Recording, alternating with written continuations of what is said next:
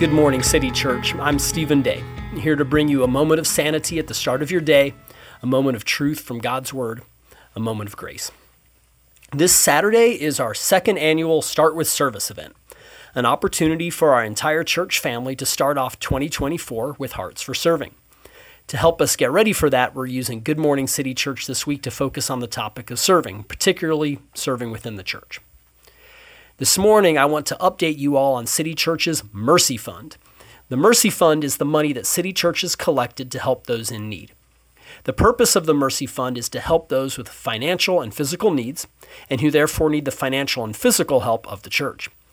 One of the Bible verses that motivates the Mercy Fund is James chapter 2, verses 15 through 17, which says, If a brother or sister is poorly clothed and lacking in daily food, and one of you says to them, Go in peace, be warmed and filled, but without giving them the things that they need for the body, what good is that? So also, faith by itself, if it does not have works, is dead. But faithful City Church members have given to the Mercy Fund so that we as a church can show integrity when we preach the good news of Jesus Christ. We're willing to help people's bodies as well as their souls. That's what that says. There's two ways that we dispense Mercy Fund money. The first is by taking cold calls from people in the community who need help. They often ask for help with rent. There are programs, other programs in the community to help with a lot of other physical needs, but incidentally, incidental difficulty paying rent is a service that is scarce. So it's something that we can help with because we have minimal red tape. Sometimes the Mercy Fund team will reach out to a city group to help with a particular need. So, for example, one city group this winter adopted a family to buy Christmas presents. Now, thanks to this city group, the family's kids get presents. Another city group is buying and delivering furniture for a single mom who had to get rid of all of her furniture because of bed bugs.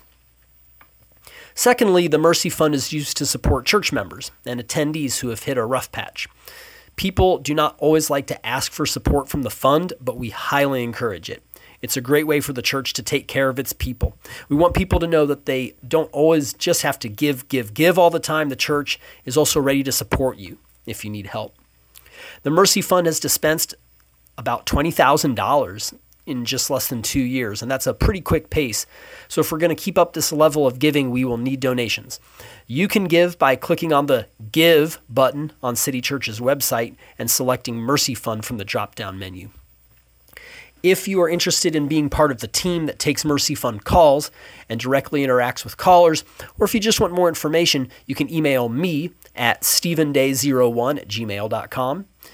And my email address is, it should be in the podcast notes as well. We could definitely use a few more people to spread the work around. But lastly, I do want to give a big thanks to the Mercy Fund team for the good work they've done this year. So thank you to Jen and Blake and Tracy and Alex. Thank you, thank you. And thank you, City Church. By God our Father's grace, stay well and do good.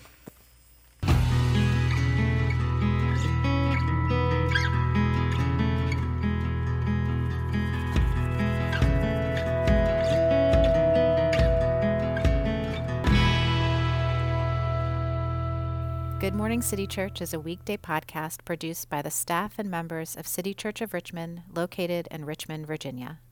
To learn more about us, please visit citychurchrva.com. That's C I T Y C H U R C H R V A.com. And thanks for listening.